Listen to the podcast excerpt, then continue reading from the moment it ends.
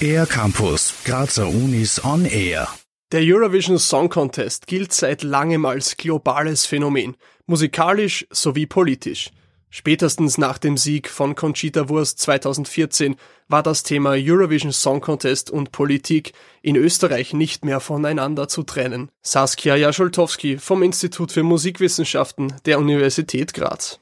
Warum Conchita Wurst gewonnen hat, ist meines Erachtens auf jeden Fall die Musik das Lied, was sie gesungen hat, eine großartige Komposition, die an James Bond-Filme erinnert ähm, und es geschafft hat, mit Emotionalität der Kunstfigur dieses Lied zu singen, das wohl dann einfach sehr viele Zuschauer und die Jurymitglieder überzeugt hat. Der gesellschaftspolitische Einfluss spielt beim ESC oft eine bedeutende Rolle. Beispiele gibt es zur Genüge.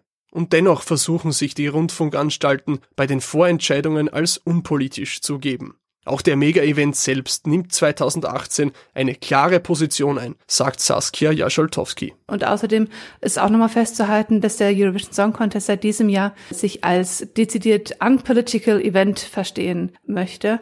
Wobei das natürlich schwer nur möglich ist, da Musik oder auch diese Veranstaltung nie in einem politischen Vakuum, Vakuum äh, stattfinden kann.